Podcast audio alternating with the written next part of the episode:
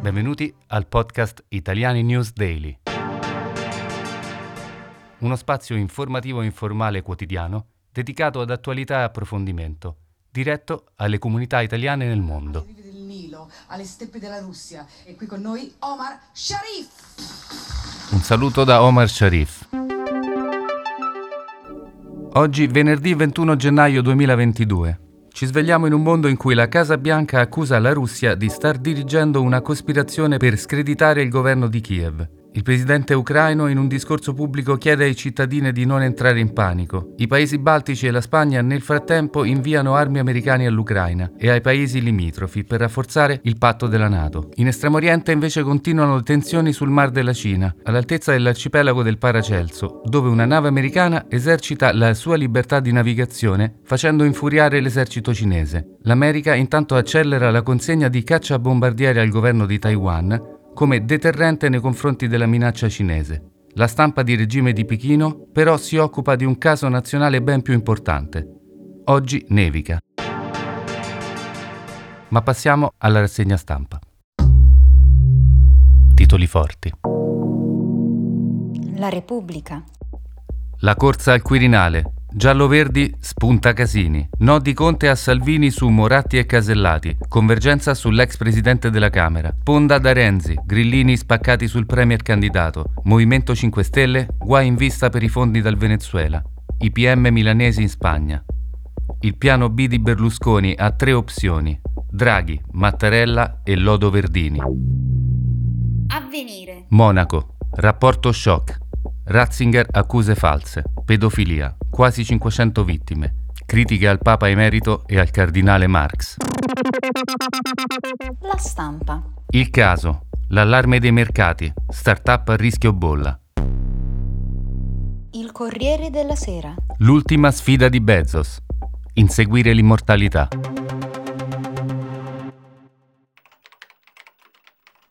Capiamo allora come il tema shock della giornata sia quello riguardante gli scandali in Vaticano, vari titoli su giornali, sulla stampa Il peccato di Benedetto, La Repubblica molto esplicito, preti pedofili a Monaco, Ratzinger coprì quattro casi, o nel Corriere della Sera, abusi, Ratzinger non agì su quattro casi, shock in Vaticano. Sul manifesto il titolo, ovviamente in pieno stile del giornale, L'abito non fa il monaco, rapporto shock sugli abusi sessuali dei preti pedofili a Monaco di Baviera dal 1945 al 2019. Quasi 500 le vittime, la chiesa tedesca nella bufera, sistematico insabbiamento. Sotto accusa anche il Papa emerito Joseph Ratzinger, già arcivescovo della diocesi. Avrebbe coperto quattro preti, la difesa. Non ero a conoscenza.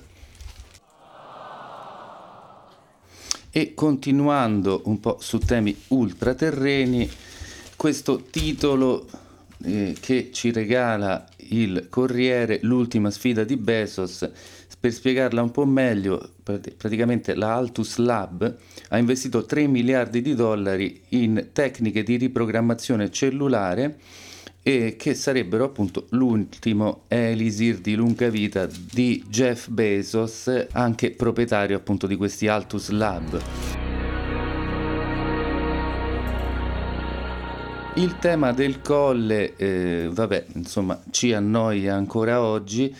E in generale la eh, novità ce la descrive Verderami sul Corriere, il Cavaliere starebbe optando per diventare endorser di Draghi al Colle e sullo stesso argomento Vanda Marra dal manifesto ci spiega ancora un po' meglio la situazione eh, dal punto di vista di Draghi con un titolo che non so se sia ironico o meno.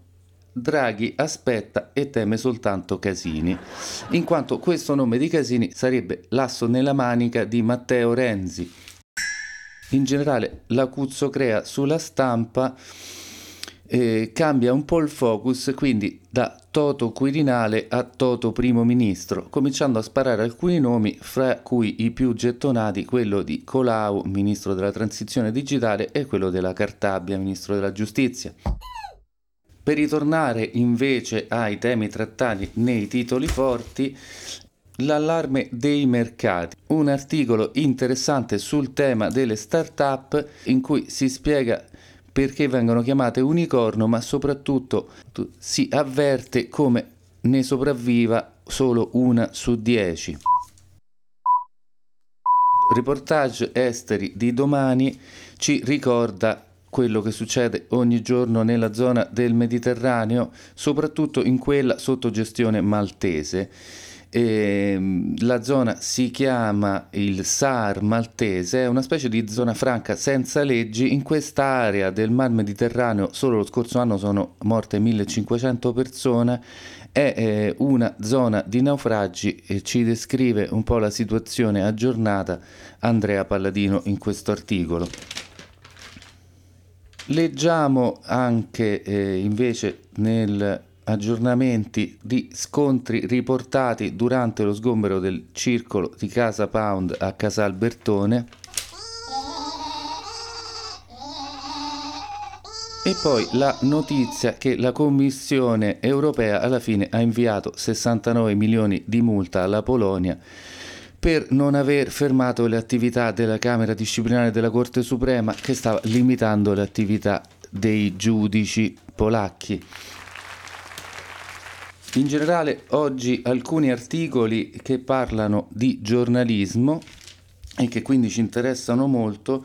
Il Fatto Quotidiano ci ricorda eh, purtroppo la morte del secondo giornalista dall'inizio dell'anno in Messico, questa volta si tratta di Margarito, un reporter ucciso appunto in Messico il secondo dall'inizio dell'anno e sullo stesso tema eh, ricordiamo eh, dal foglio un eh, giornalista armeno, direttore del giornale Agos che era il mh, mm, quotidiano ehm, turco però in lingua armena, un altro giornalista ucciso perché dava fastidio.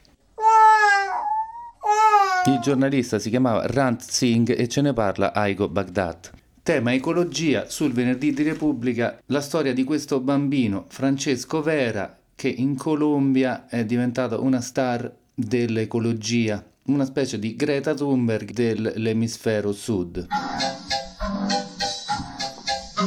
Notizione gollonzo del giorno, i due trapper arrestati, mi dispiace per loro, parliamo di Baby Gang e Neima Ezza.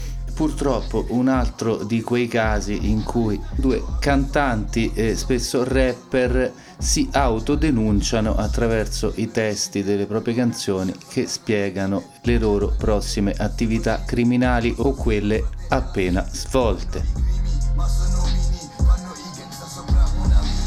Una notizia d'obbligo per una redazione di giovani giornalisti. Muore Sergio Lepri a 102 anni. Eh, lo ricordiamo tutti per essere stato un maestro per il giornalismo italiano.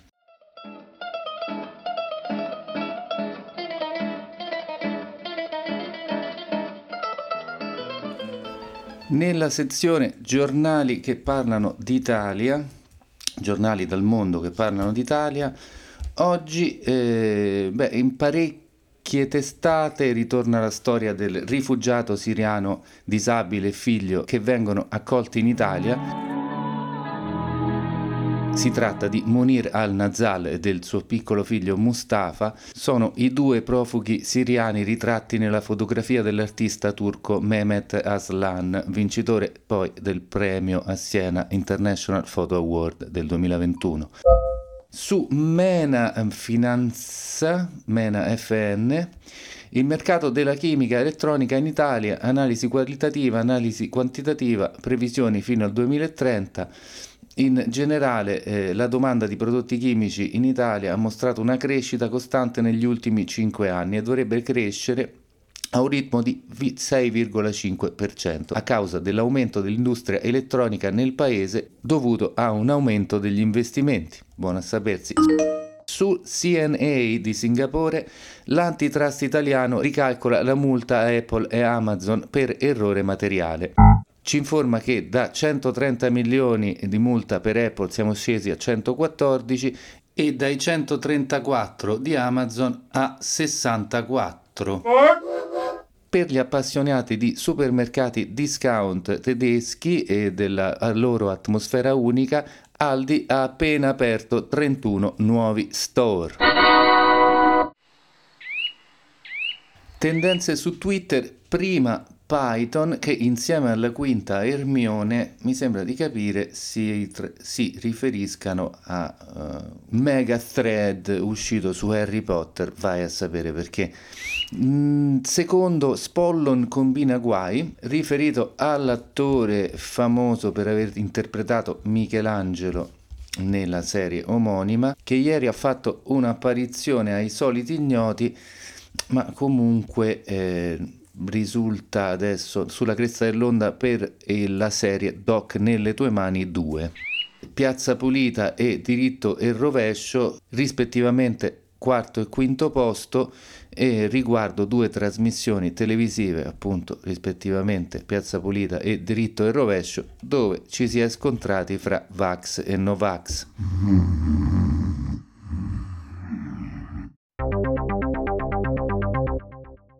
Ultime dalla redazione di Italiani News. La chat della redazione oggi molto propositiva, diciamo dopo un momento tecnico su come essere pagati, dove essere pagati, quando essere pagati, c'è Virginia che attacca. Buongiorno, volevo fare queste due tracce se possibile. Mezzola, nuovo presidente più giovane e terza donna dell'Europarlamento. Indonesia sposta la capitale perché sta affondando. Lusi invece propone sgomberato edificio di Casa Pound a Roma. Poi comunità africana di Brindisi manifesta per il decesso di due braccianti. BNR Bloody Sunday 30 gennaio 1972 canzone di Lennon e Ono.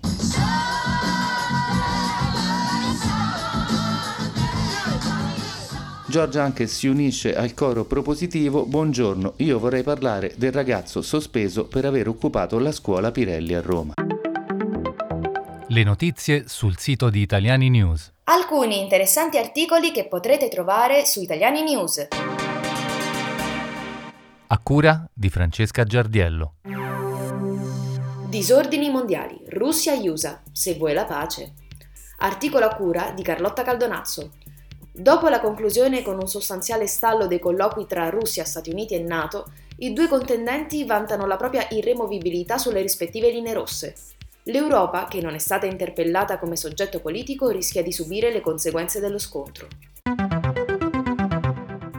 Intervista a Michela Tanfoglio, il mestiere dell'editor tra edica e obiettivi. Articolo a cura di Marco Martucci. Un lavoro fitto e spesso trascurato, sconosciuto a lettrici e lettori, anticipa la pubblicazione di un libro e ne accompagna la diffusione. In questo spazio si muovono gli editor, figure da rilievo talvolta incalcolabile che vivono all'ombra delle copertine.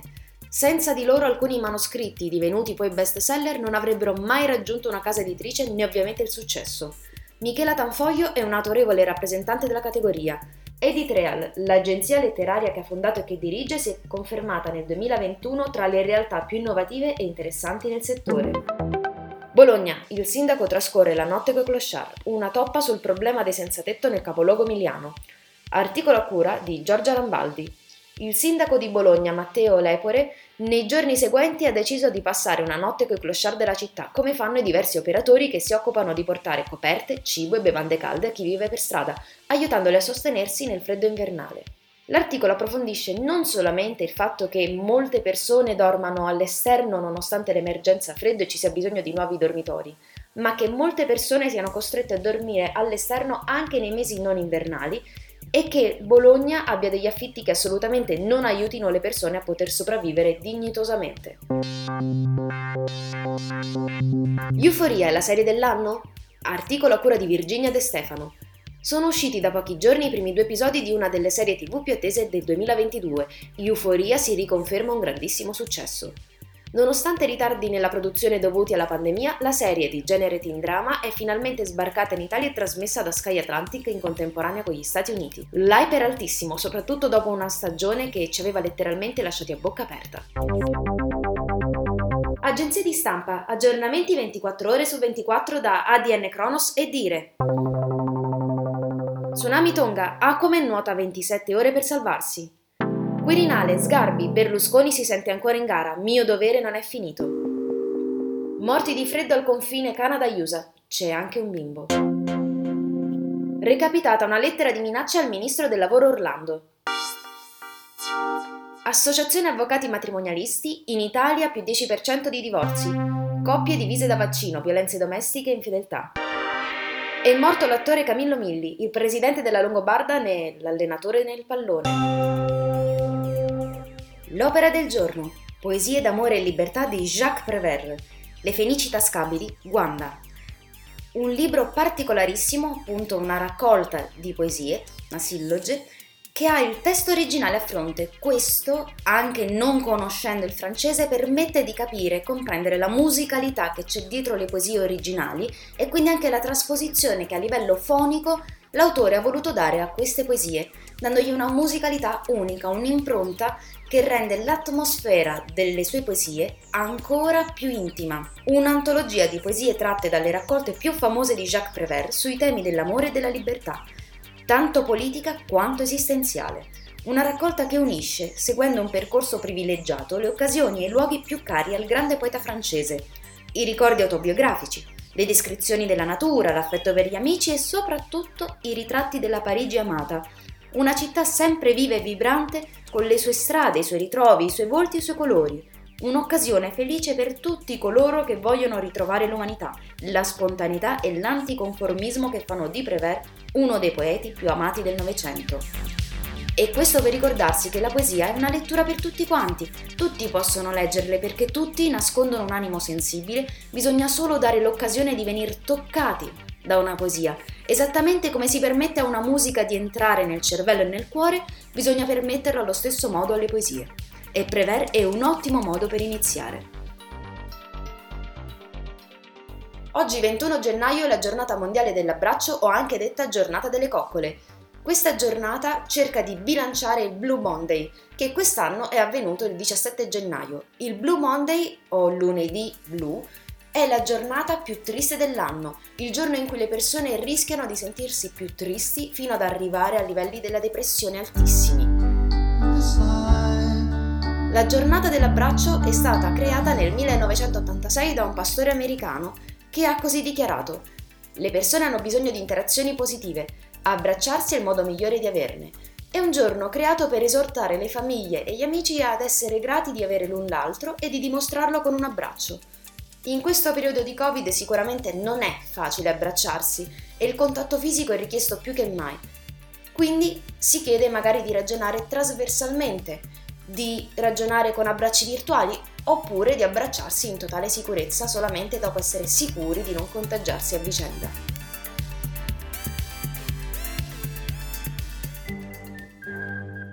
Almanacco del 21 gennaio 1899 la Opel inizia la produzione automobilistica. 1908 New York approva una legge, l'ordinanza Sullivan, che rende illegale per le donne fumare in pubblico. La legge riceverà il veto del sindaco.